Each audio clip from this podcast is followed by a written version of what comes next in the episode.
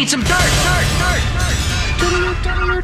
dirt. This is a My Talk Dirt Alert. Up to the minute entertainment and pop culture news heard at the top of every hour on My Talk 1071. Yeah, that's really great. Could you please tell us what's going on?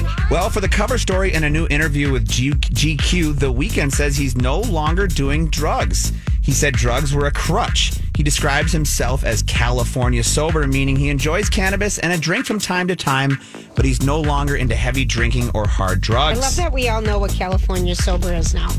Demi Lovato is doing the same Yeah, I don't know that um like the professionals that are in You're right, the- Hazelden they, and, that uh, they are yeah. really liking this thing. No. It just seems like a little okay. Yeah, but he also added that he knows that he wants to have kids one day and that he can't do that kind of stuff as a parent. Okay. On Monday, Queer Eye star Tan France celebrated the arrival of his first son via surrogate on Instagram. Tan wrote on Instagram, Give our son a warm welcome. We couldn't be more grateful for the greatest gift in our lives.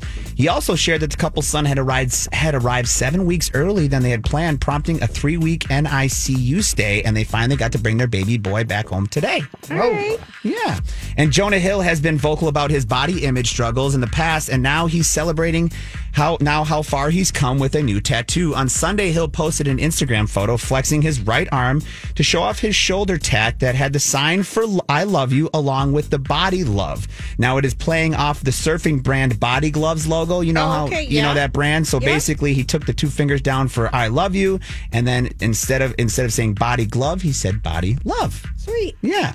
That's the Dirt Alert for this hour. For more entertainment news, download the My Talk app or go to mytalk1071.com.